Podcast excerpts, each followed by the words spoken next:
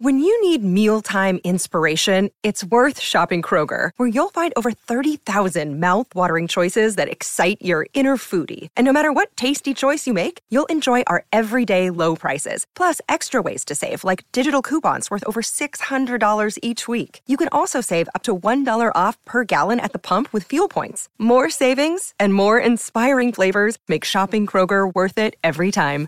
Kroger, fresh for everyone. Fuel restrictions apply.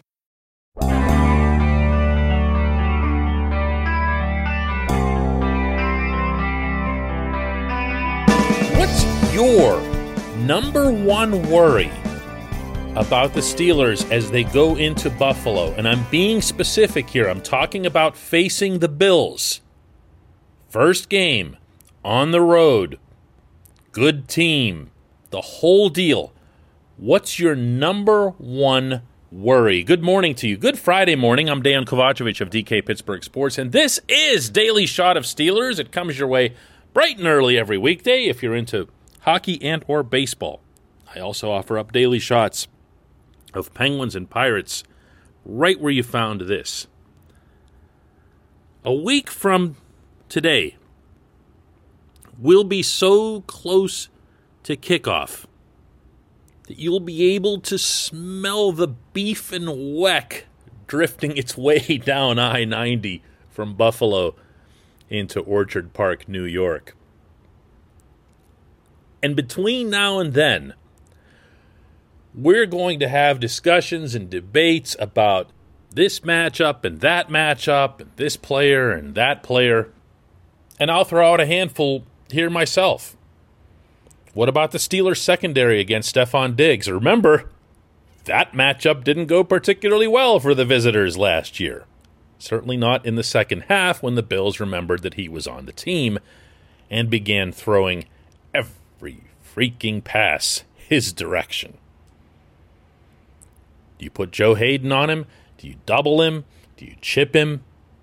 What do you do? What do you do? That'll be a fun thing to talk about. How about Josh Allen versus the Steelers front? Allen loves to run the ball, loves to keep it, loves to go piling through the line. Can't do that against Pittsburgh. He found that out. He found that out. He went nowhere when he was trying that kind of stuff in these teams' previous meeting. But who knows? Maybe the Bills will look at Alex Highsmith as a shortcoming instead of, you know, what he actually was, was the Steelers' best player in all summer forms on the defensive side of the ball this year. How about Najee Harris against the Bills' revamped defensive front, which is where they spent almost all of their off-season capital just piling up defensive guys for the front. They went from a team that was top 3 defensively 2 years in a row to 17th last year and their focus was all right there. They aren't going to allow it to happen again. So that's fun. Najee Harris versus a rebuilt front. That's cool too. Ben going after the secondary. All that's, you know, that's all good stuff. And it doesn't mean a thing next to the only factor that's really in play here the only one. This portion of Daily Shot of Steelers is brought to you by Point Park University. Choose from nearly 100 career focused programs leading to bachelor's, master's, and doctoral degrees. Choose when, how, where, and when you do this learning. Whether it's at Point Park's gorgeous downtown Pittsburgh campus, whether it's online, whether it's a flexible hybrid format. Find out more at pointpark.edu. Again, that's pointpark.edu. It's all about the offensive line. It just is. It just is. If you don't think the Bills, from their perspective, are going to have their figurative ears pinned back and sending the house on every snap at this group, then you're way too hopeful. Way too hopeful. The left tackle, is a fourth round rookie, Dan Moore. Had a really nice camp. Never seen anything like this in his life. The left guard is Kevin Dotson, has four NFL starts to his name. All four of those starts went well. Not going to compare to this. The center is Kendrick Green, third round rookie. Never seen anything like this in his life. The right guard is Trai Turner. This will be kind of old hat for him, but he stands alone in this category. And the right tackle is Chuks Okorafor, who you would like to put into the Turner category, except that Chuks didn't have much of a camp. He wasn't very good at either tackle, which is why he was moved back to the right side because at least he spent 15 games at that position last year. This is everything. This is everything. And they know it.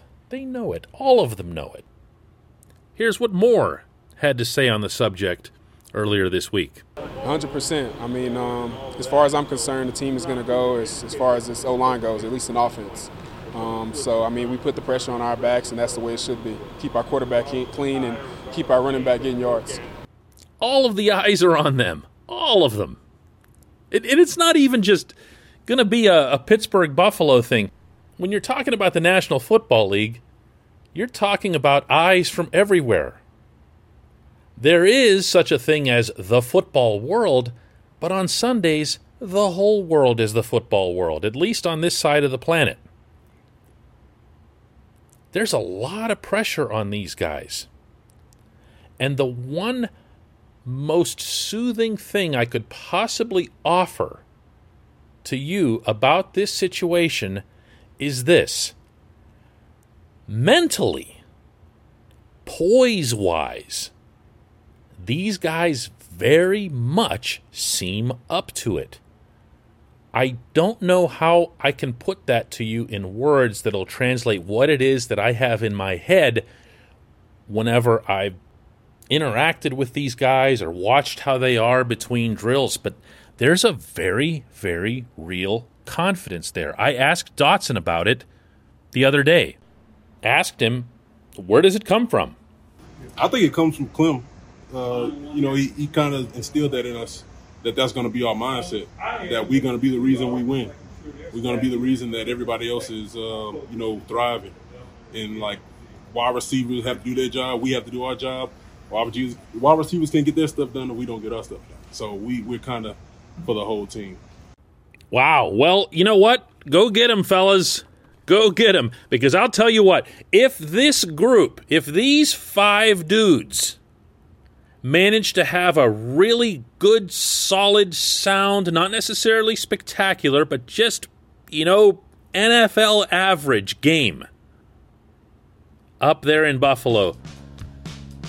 Man, the sky's the limit for this offense and for this football team, regardless of what the outcome is against the Bills. When we come back, just one question.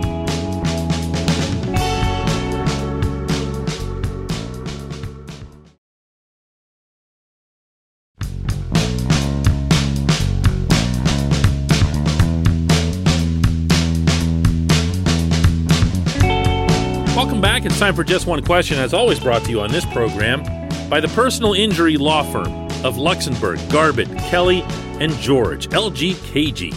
They represent people who are hurt in car accidents, who need assistance with workers' comp, who filed medical malpractice claims. The attorneys at LGKG have been AV rated. That is the highest rating a law firm can receive for legal ability and ethics in the Commonwealth of Pennsylvania. Learn more at lgkg.com or by calling 888 842 5454. Today's question comes from Jacob, who asks, What is going on with TJ? It's starting to look like they brought Melvin Ingram in in case TJ isn't available. Steelers Nation starting to get really worried. Tell me something good, my brother, please. He puts it in all capital letters. Jacob, they're going to sign him, man. They're going to sign him. And actually, I do feel the need to repeat this regularly. And I'll apologize in advance to those of you who've heard it from me a few times already. TJ's going to play for the Pittsburgh Steelers this season unconditionally.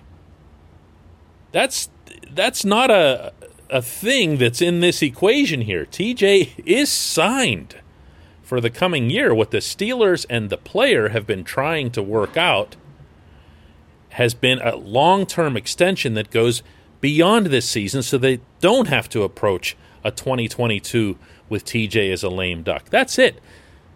He's signed. And you know what? If they wanted to, if the Steelers wanted to be like tough guys about this, they could let TJ play out this year and then they could stamp him with the franchise tag the following year. So they don't have to do any of this.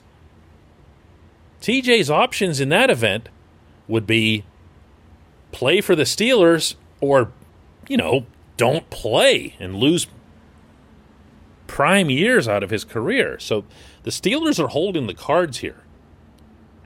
There's no threat of TJ not playing. He's not nuts. He's not Le'Veon Bell, and I would hope that his agent isn't as dumb as Le'Veon Bell's agent was.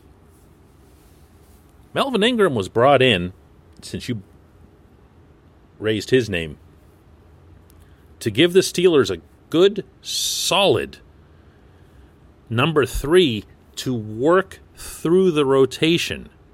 You're going to see in Buffalo a lot of number eight on the field. And yes, believe it or not, a linebacker's wearing number eight for the Steelers. Ingram will line up on either side and he'll occasionally line up on the inside. When he lines up on the inside, have your antennas raised the whole way up because you will love what follows. He finds a way to penetrate and blow things up from there you're going to see a lot of Ingram. Backup outside linebacker in the Steelers defense really doesn't exist because there is a heavy rotation. TJ and Alex will both come off the field. And Ingram will play. And I could, you know, with TJ having sat out the team portions of a training camp, I could see a scenario where Ingram plays quite a bit, maybe a little bit more than expected against the Bills. But I can tell you right now, that's not going to be a bad thing. Guy's a good player. Has nothing to do with TJ's contract situation. He will be signed. He will be signed, Jacob. You can lowercase your all caps for the weekend. Save the all caps for, like, I don't know, next Wednesday or Thursday. How about that? I appreciate the question. I appreciate everybody listening to Daily Shot of Steelers.